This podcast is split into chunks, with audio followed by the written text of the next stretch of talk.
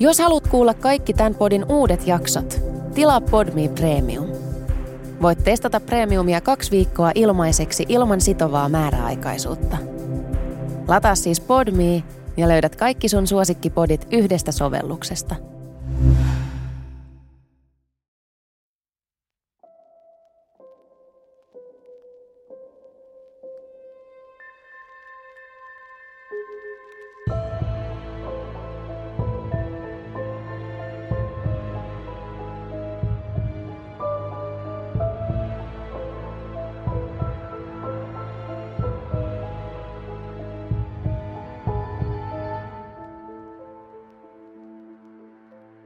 Moi ja tervetuloa uuden jakson pariin.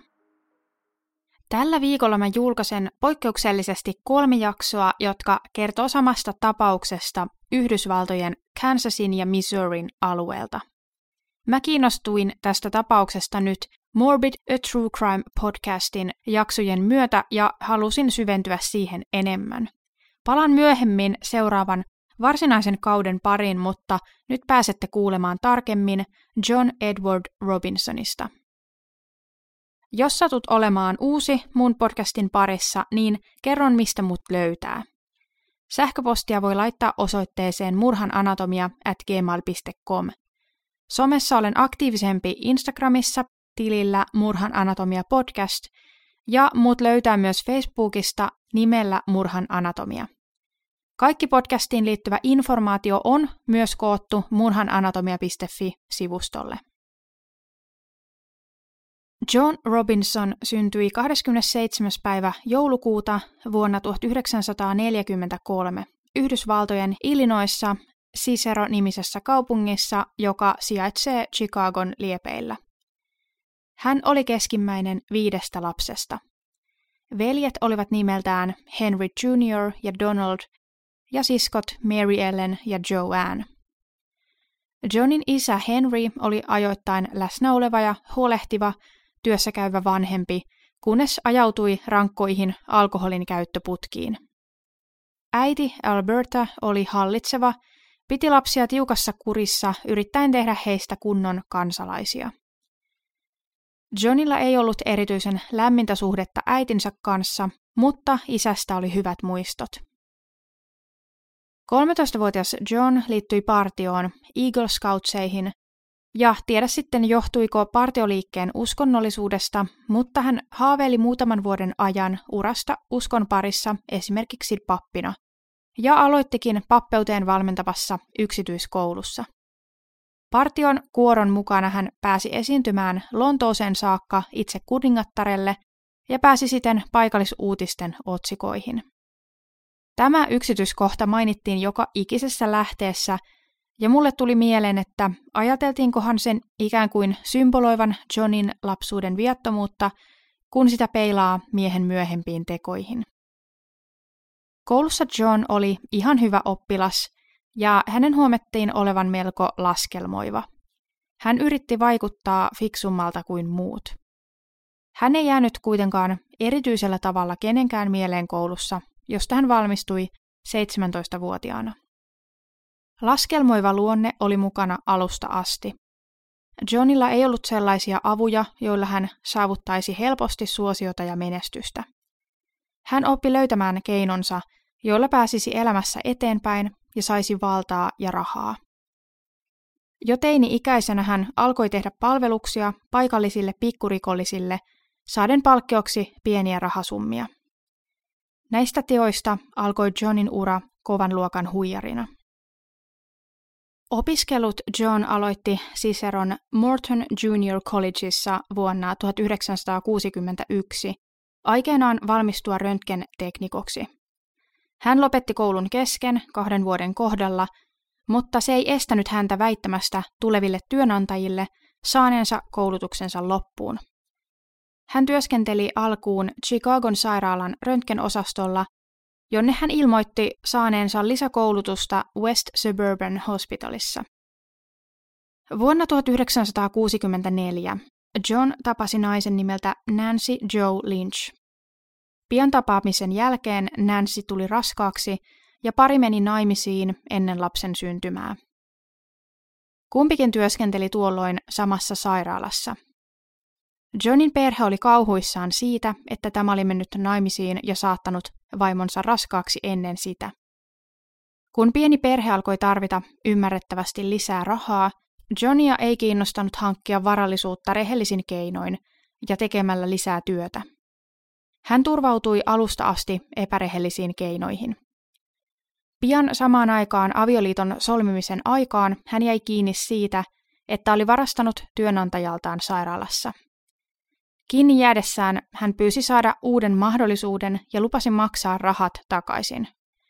Tämä myönnettiin eikä poliisille ilmoitettu tällä kertaa. Perhe oli kauhuissaan myös kuullessaan tästä varkaudesta. John ei työskennellyt samassa paikassa enää kauaa, vaan he muuttivat yhdessä Nancyn kanssa Kansasin osavaltion pääkaupunkiin Kansas Cityin. John Jr., heidän esikoisensa, syntyi vuonna 1965. Kansas City on siitä erikoinen suurkaupunki, että se sijaitsee Kansasin ja Missourin osavaltioiden rajalla, eli osa kaupungista kuuluu toiseen osavaltioon. Tulevina vuosina John perheineen tulisi asumaan vuoroin kummankin puolen rajaa Kansas Cityn metropolialueen tuntumassa. Näissä muuttopuuhissa meni ainakin mulla laskut vähän sekaisin, mutta tarkan asuinpaikan määrittäminen ei nyt ole kovin oleellista ihan joka kohdassa tätä tarinaa. Uudessa kaupungissa Johnilla oli 2 työpaikkaa. Työnantaja ei vaatinut työntekijöiltä lisenssiä, vaan he uskoivat miehen sanaan, kun tämä kertoi olevansa röntgenteknikko. Väitteidensä tueksi John esitteli muun muassa suosittelukirjeitä, jotka hän oli itse tekaissut. Hänet sijoitettiin lasten röntgeniin Children's Mercy Hospitalissa ja aikuisten röntgeniin General Hospitalissa, joka on nykyään nimeltään Truman Medical Center. Röntgenteknikko huolehtii nimensä mukaisesti kuvantamistutkimusten suorittamisesta ja kaikkeen siihen liittyvästä. Hänen epäpätevyytensä hommaan näkyi päällepäin erityisesti lapsipotilaita hoitaessa. Hän ei osannut toimia lasten kanssa ja monen mielestä aiheutti jopa haittaa kuvaustilanteissa. Kömpelys laitettiin ensin alkukankeuden, uuden työn ja jännityksen piikkiin. Johnin huoneen seinät olivat täynnä todistuksia ja diplomeja. Kukaan ei osannut epäillä, että mies olisi valehdellut koulutuksestaan. Mies oli tosiaan väärentänyt tyhjille diplomipohjille aina sen, mitä tarvittiin, eikä kukaan huomannut huijausta. Työpaikalla puhututti myös miehen seksuaalinen toiminta. John oli avioliittonsa alusta asti harrastanut liiton ulkopuolisia suhteita ja tekisi sitä koko aikuisikänsä ajan. Työkaverit huomasivat hänen villin puolensa. 60-luvulla erikoisemmat seksitavat eivät olleet mitenkään yleistä puheenaihetta, vaan vähän salatumpaa puolta. Ja John oli selvästi alkanut kiinnostua väkivaltaisemmasta seksuaalisuudesta ja haki sitä avioliittonsa ulkopuolelta, sillä hänen omaa vaimoaan ei tällainen kiinnostanut. John vietti öitä erilaisilla klubeilla, mutta siitä huolimatta vuosien myötä hän oli aina ollut läsnä lastensa elämässä ja onnistui harrastamaan muita elämänsä rooleja muulla vapaa-ajallaan ja usein vietti yönsä kotona perheensä kanssa. Hänelle ja Nancylle nimittäin syntyi vielä vuonna 1967 tytär Kimberly, ja he saivat vielä kaksoset Christopherin ja Christinen myöhemmin vuonna 1971. Kun Children's Mercy Hospital erotti Johnin, hän sai seuraavaksi työn labrateknikkona ja toimistopäällikkönä Fountain Plazan röntgenosastolta. Paikkaa johti presidentti Harry Trumanin omalääkäri Wallace Graham, jonka John oli häikäissyt hyvällä käytöksellään ja itsevarmuudellaan hakiessaan paikkaa. Oli vuosi 1966 ja John alkoi kavaltaa uudesta työpaikastaan rahaa omaan taskuunsa. Työnantajalla ei ollut saman vuoden jouluna siten varaa maksaa perinteeksi muodostuneita joulubonuksia, eikä kukaan osannut sanoa, mihin 100–300 000 dollaria rahaa oli kadonnut. John vietteli sekä työkavereitaan että potilaita, ja käytti tuohon aikaan yhtenä verukkeena sitä, että väitti vaimonsa olevan kuolemansairas.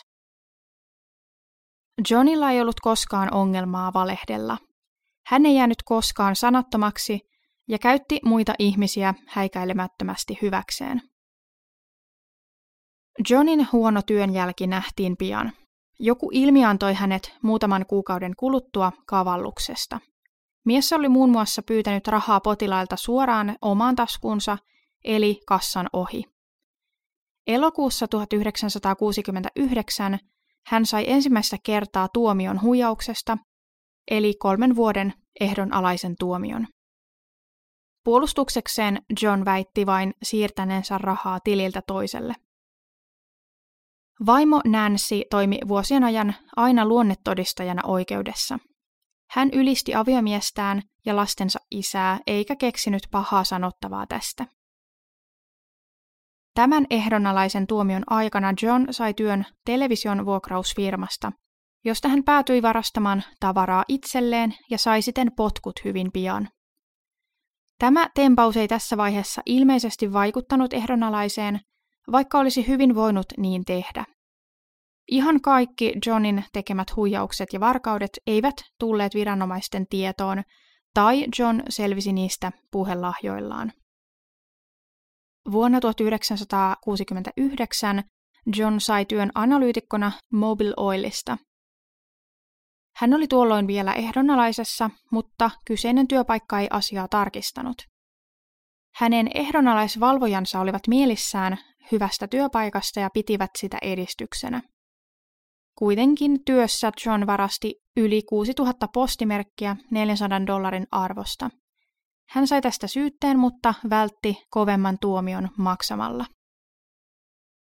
Vuonna 1970 perhe muutti takaisin Chicagoon hetkeksi, mutta he palaisivat pian Kansas Cityn tuntumaan pallotellen Kansasin ja Missourin osavaltioiden välillä.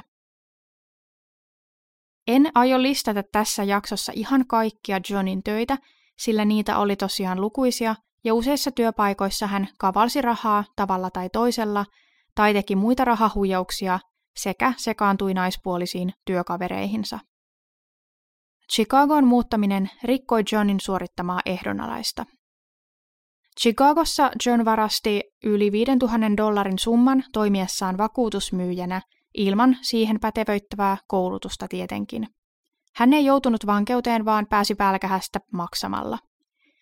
Chicagon viranomaiset viestittivät Kansasiin, että mies oli tehnyt rikoksen tuossa osavaltiossa, ja John määrättiin palaamaan Kansas Cityn alueelle.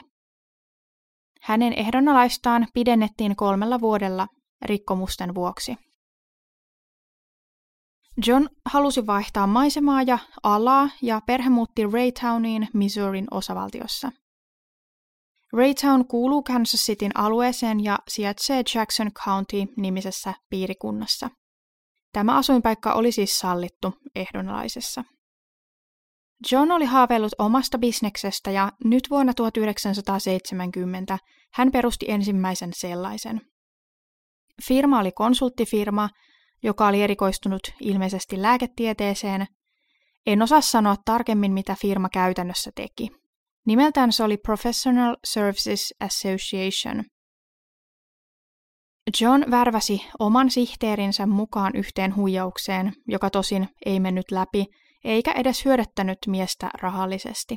Hän oli väittänyt, että olematon yliopiston lautakunta oli äänestänyt Johnin hammaslääkiksen professoriksi. Vuoden 1971 aikana ehdonalaisviranomainen Gordon Morris oli plärännyt miehen historiaa ja koonnut yhteen useat ehdonalaisen tuomion aikaiset pikkurikokset, joista osasta olenkin kertonut, ja hän suositteli vankeutta, jotta mies oppisi jotain tekosistaan. John vietti vankeudessa muutaman viikon ennen kuin hänet päädyttiin vapauttamaan. Yksikään Johnin saama tuomio ei hidastanut häntä tai vaikuttanut häneen muutenkaan millään lailla. Heti vapauduttuaan hän kehitti sijoitushuijauksen ja vei $30,000 naapuriltaan eläköityneeltä opettajalta Eveli McKnightilta. John jatkoi huijauksia konsulttifirmansa nimissä. Hän lähetti potentiaalisille sijoittajille kirjeen Marion Laboratories-nimisen firman nimissä. Tuo firma oli tunnettu farmaseuttinen yhtiö Kansasissa ja John väitti kirjeessä, että firma oli aikeissa ostaa hänen oman yhtiönsä Professional Services Associationin. Hän oli pyytänytkin tätä firman omistajalta suoraan, mutta tämä oli kieltäytynyt. Yksi henkilö lähettikin Johnin firmalle $2,500 summan, kunnes alkoi epäillä asiaa ja soitti itse Marion Laboratoriesin perustajalle, joka ei tiennyt näistä Johnin väitteistä mitään. Rangaistuksena Johnin ehdonalaista pidennettiin jälleen 3 vuodella, eikä hänen tarvinnut maksaa mitään. Ilmeisesti tosiaan ihan joka ikinen Johnin elämän aikana tekemä rahahuijaus ei tullut ilmi, koska hän keräsi kyllä jonkin verran varallisuutta itselleen. Hän jäi toistuvasti kiinni ja joutui maksamaan sakkoja ja takuusummia, joihin hänellä ihmeen kaupalla riitti rahat. Perhe muutti vuonna 1977 Kansasin puolelle pääkaupunkialuetta Stanleyn asuinalueelle, joka kuuluu Overland Parkin piirikuntaan. John osti $125,000 arvoisen 9-huoneisen talon Pleasant Valley Farmsista isolla tontilla. Tuo oli suhteellisen varakasta aluetta. Tonttiin kuului muun muassa hevostalli ja kalalampi. John nikkaroi pihalla, jossa nyt jo 4 perheen lasta temmelsivät. Uudella asuinalueella John kunnostautui yhteisöllisyydessä ja alkoi opettaa sunnuntaikoulua presbyteerisessä kirkossa ja tuomaroi lasten kouluissa eri urheilulajeja, kuten lentopalloa. Nämä harrastukset pysyivät miehen elämässä vuosien ajan. Naapurit tunsivat miehen kunnollisena ja auttavaisena. Jouluisin hän pukeutui naapurin lasten iloksi joulupukiksi. Hän siivosi naapurustoaan tarpeen tullen ja teki muille ihmisille pieniä palveluksia. Kukaan ei tiennyt miehen aiemmasta rikoshistoriasta mitään. Osan mielestä John vaikutti kuitenkin hieman alentuvalta ja joskus helposti kiihtyvältä. John esitteli uusia bisneksiään tutuille, ja jos nämä eivät olleet halukkaita sijoittamaan hänen firmaansa, John saattoi tulistua.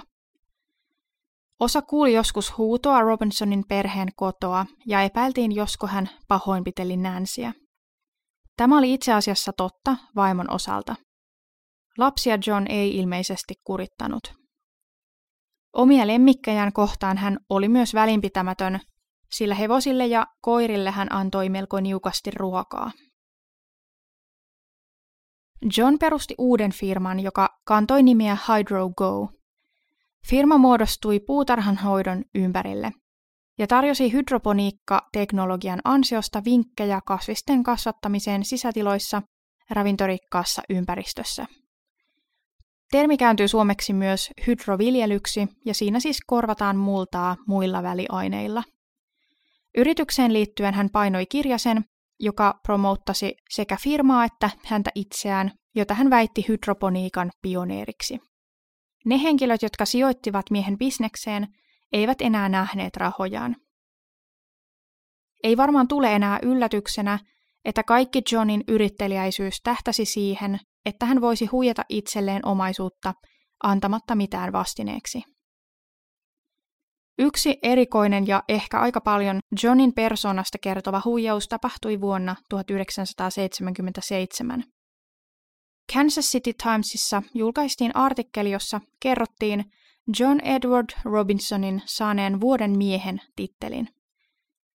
Saavutuksesta kertovan plakaatin oli hänelle ojentanut itse senaattori Mary Grant ylistäen miehen saavutuksia Kansas City Blue Valley Sheltered Workshopin palveluksessa. Tämä workshop tarjosi vammaisille henkilöille työmahdollisuuksia. John oli toiminut ensin paikan konsulttina ja sitten pääjehuna. Todellisuudessa John oli lähettänyt workshopin nimissä pormestarille kirjeen, jossa hän esitteli vuoden miehen palkinnon ja pyysi tätä jakamaan sen. Hän oli toisten nimissä esittänyt palkinnon saajaksi itseään.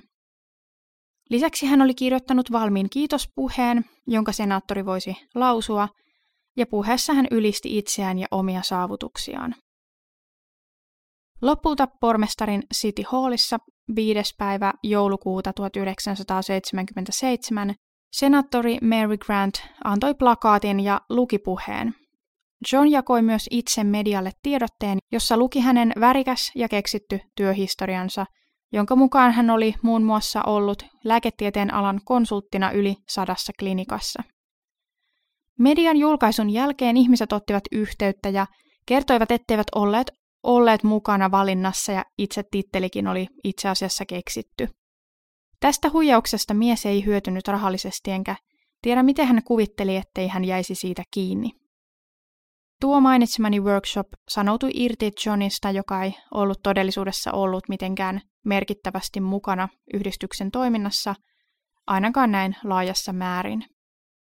Samalla Johnin aiempi rikoshistoria tuli julki.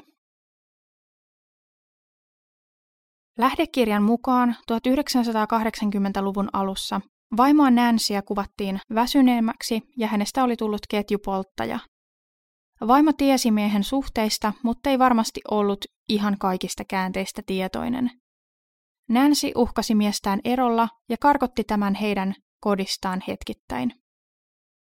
Perheen lapset halusivat isänsä aina takaisin, ja John olikin sitten tervetullut kotiinsa karkotusten jälkeen. Pariskunta kävi ilmeisesti jollakin avioliittoneuvojalla, eivätkä he päätyneet eroon. Seuraavaksi John aloitti työt Guy's Foodsissa, Missourissa. Hänen työnkuvaansa kuului työntekijöiden hallinnoiminen. Hänestä ei tehty mitään taustaselvittelyitä etukäteen. Mies oli heti pidetty ja hänen sanansa uskottiin. John teki järjestelmään tekaistuja työntekijöitä, joille maksoi palkkaa, joka meni tietysti hänen omille tileilleen. Hän kavalsi firmalta rahaa myös tekaistujen yritystilien kautta. Työkavereiden kanssa hän harrasti suhteita. Yksi näistä naisista oli firman sihteeri, joka oli erityisen kiintynyt Johniin ja alkoi vaatia tätä jättämään vaimonsa. Nainen uhkasi paljastaa miehen rahahuijaukset, ellei tämä suostuisi avioeroon. Edes tämä ei saanut Johnia eroamaan vaimostaan, ja hän joutuikin syytetyksi petoksesta. Hänen tuli maksaa $50,000 firmalle takaisin. Seuraavien 4 vuoden aikana John päätyi maksamaan summasta noin $41,000. Johnille määrättiin samalla 60 päivän vankeustuomio, joka oli pisin vankila-aika, joka hänellä oli tähän asti määrätty. Ehdonalaisia tuomioita hän oli kärsinyt jo vuosien ajan. Maksimituomio olisi tämän kokoluokan huijauksesta ollut 7 vuotta vankeutta. Lyhyen vankeustuomion lisäksi John sai 5 vuoden ehdonalaisen tuomion. Johnin seuraava firma oli nimeltään EquiPlus, ja tämäkin oli konsulttifirma, joka keskittyi markkinointiin. Firma pyrki tarjoamaan uusia tuotteita markkinoille, auttamalla muita tuotteita ja palveluita valmistavia firmoja. BackCare-niminen firma otti pian yhteyttä Johniin ja pyysi tältä markkinointisuunnitelmaa selkäterveyteen keskittyvän firmansa käyttöön. John alkoi laskuttaa erittäin suuria summia, jotka saivat BackCarein epäilemään juttua. He alkoivat tutkia Johnia ja tämän konsulttifirmaa ja esittelivät tietonsa syyttäjän virastolle, joka paneutui asiaan tarkemmin. John hankki tässä vaiheessa asianajajan, joka kehotti miestä hankkimaan aiemmilta asiakkailtaan lausuntoja tämän firman luotettavuudesta, ja John väärensi sellaiset. Muina huijauksina mainitsen vielä muutaman. Yksi vähän erilaisempi tapaus oli se, kun John vuonna 1984 esitti avioeroasianajajaa ja huijasi naiselta nimeltä Mildred Amadi rahaa ja sai tämän antamaan hänelle omat syntymätodistuksensa ja muun muassa avioliittopapereita. En tosin tiedä, mihin hän näitä olisi käyttänyt. Seuraava Johnin firma, jonka luottokorttia mies tulisi käyttämään tulevien tapahtumien aikaan useita kertoja, oli Equit2. Tämä oli jonkinlainen kattoyhtiö, johon John sulautti monia muita yrityksiään mukaan lukien aiemman EquiPlusin. Kyseessä oli jälleen konsulttifirma monelle eri alalle. Oli vuosi 1984, kun John osti kaksion Kansas Cityssä. Uskottiin, että hän palkkasi sinne prostituoidun pitämään bordellia. Paikan erikoisuutena oli sadomasokismi ja muu väkivaltaisempi seksi, eli sellainen, josta John oli itsekin kiinnostunut. Paikassa huhuttiin liikkuvan myös kokaiinia. Tuo vuosi 1984 kulminoituisi yhteen Johnin rikoshistorian käännekohtaan. Tähän mennessä hän oli kunnostautunut ammattihuijarina, jolla ei kestänyt kauaakaan, kun hän jo syyllistyi seuraavaan rikokseensa. Tuomiot, joita hän näistä kärsi, olivat varsin pieniä, eivätkä hidastaneet hänen tahtiaan ollenkaan. Saman vuoden aikana John Robinsonin ja nuoren naisen nimeltä Paula Godfrey tiet kohtasivat. Paula katosi lähes heti miehen tapaamisen jälkeen ja alkoi lähettää läheisilleen kirjeitä, joiden ei uskottu olleen naisen käsialaa. Johnin rikollinen toiminta oli eskaloitunut. Siitä lisää seuraavassa osassa.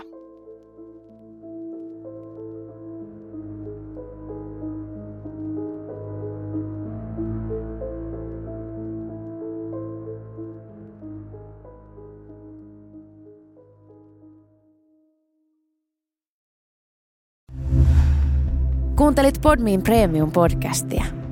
Haluatko löytää lisää samankaltaisia podeja tai vaikka ihan uusia tuttavuuksia?